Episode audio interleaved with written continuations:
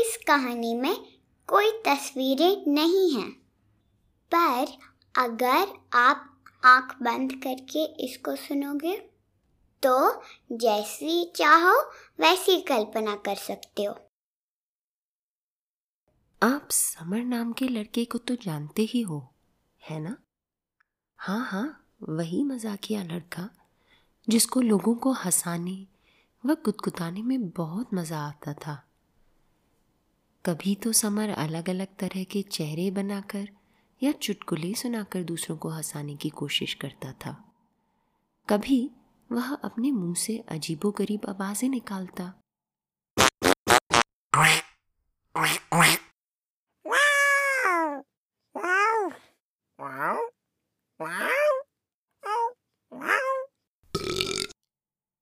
Summer को फल खाना बहुत पसंद था।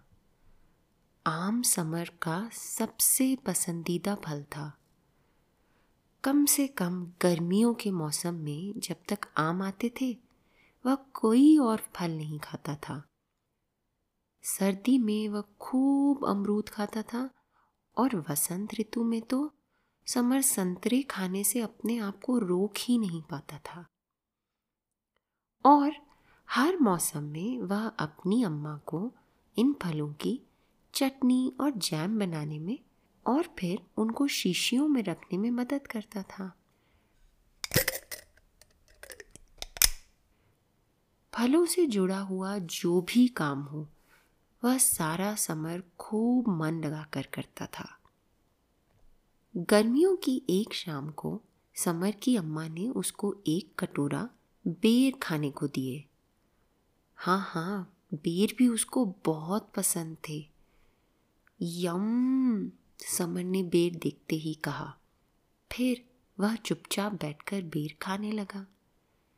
इतने ध्यानपूर्वक बेर खा रहा था समर कि सिर्फ़ गुठलियों के कांच के कटोरे में गिरने की आवाज़ आ रही थी। बाकी एकदम सन्नाटा था। उसको बेर इतने स्वादिष्ट लग रहे थे कि उसने एक ही बार में मुट्ठी भर बेर अपने मुँह में भर लिए। तभी अचानक से समर ने दो बेर की गुठलियाँ निकल ली। जानबूझकर नहीं, गलती से।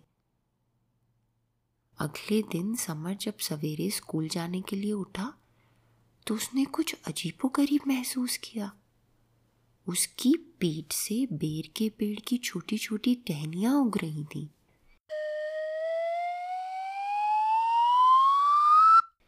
जैसे कि एक परी के पर, या फिर सुपरमैन की केप। समर यह देखकर इतना उत्तेजित और खुश हुआ कि वह भागकर अपनी अम्मा को बेर का छोटा पेड़ दिखाने गया। वाह समर, यह तो एकदम चमत्कार है, समर की अम्मा ने कहा। जब समर उस दिन नहाता है तो पानी से बेर की पेड़ की टहनियाँ और भी लंबी हो जाती हैं।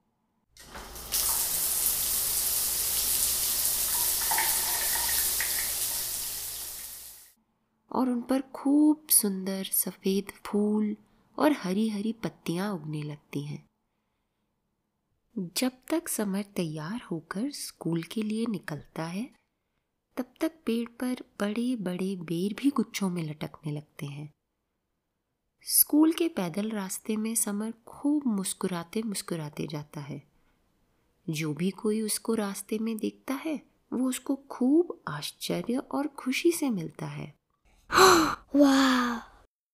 एक गौरैया एक तोता और दो तितलियाँ भी अपने पर फड़फड़ाते हुए समर के साथ उसके घर से उसके स्कूल तक जाते हैं। स्कूल में समर के सारे दोस्त और टीचर भी बहुत आश्चर्यचकित होते हैं।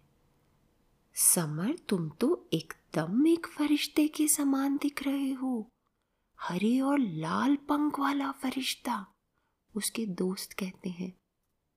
उसकी उषा टीचर कहती हैं, समर, लगता है तुम्हारी अम्मा ने तुमको आम नहीं खाने दिए, इसलिए तुम्हें बेर खाने पड़े। समर अपने पेड़ के बेर अपने सभी दोस्तों के साथ मिल बांट कर खाता है और वे सभी गुठलियों को एक शीशी में इकट्ठा कर उससे संगीत बनाने की कोशिश करते हैं।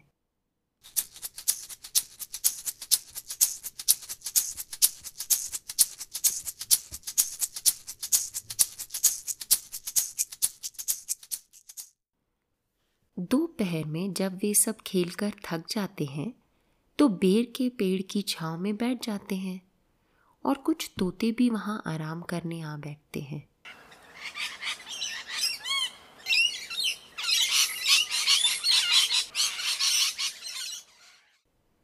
उस दिन जब समर स्कूल से घर वापस आता है तो उसकी अम्मा पूछती हैं, और बताइए, पेड़ महाशय, आज आपका स्कूल में दिन कैसा था? समर मुस्कुराते हुए जवाब देता है, अम्मा, एकदम चमत्कारी दिन था। बड़ा मज़ा आया। पर ना, अब मैं थक गया हूँ। यह पेड़ थोड़ा भारी लग रहा है। अब मुझे ये पेड़ और नहीं चाहिए, अम्मा। अच्छा तो तुम हाथ मुँह धोकर आओ। मैं तब तक तुम्हारे लिए एक गिलास फलों की लस्सी बनाकर रखती हूँ। समर की अम्मा बोली, धन्यवाद अम्मा, लस्सी एकदम बढ़िया लगेगी अभी तो समर ने कहा।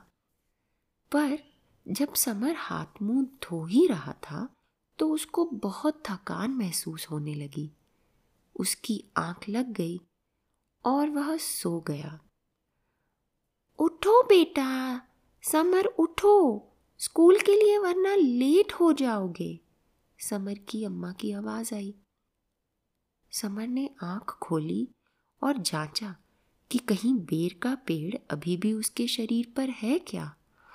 आह, चला गया, मुस्कुराते हुए समर ने बोला।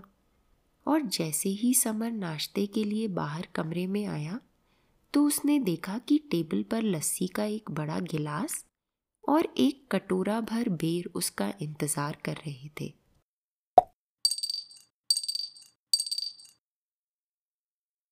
ये कहानी अब खत्म हुई। अगर आपको ये अच्छी लगी तो आप इस पॉडकास्ट पे और भी कहानियाँ सुन सकते हो। बाय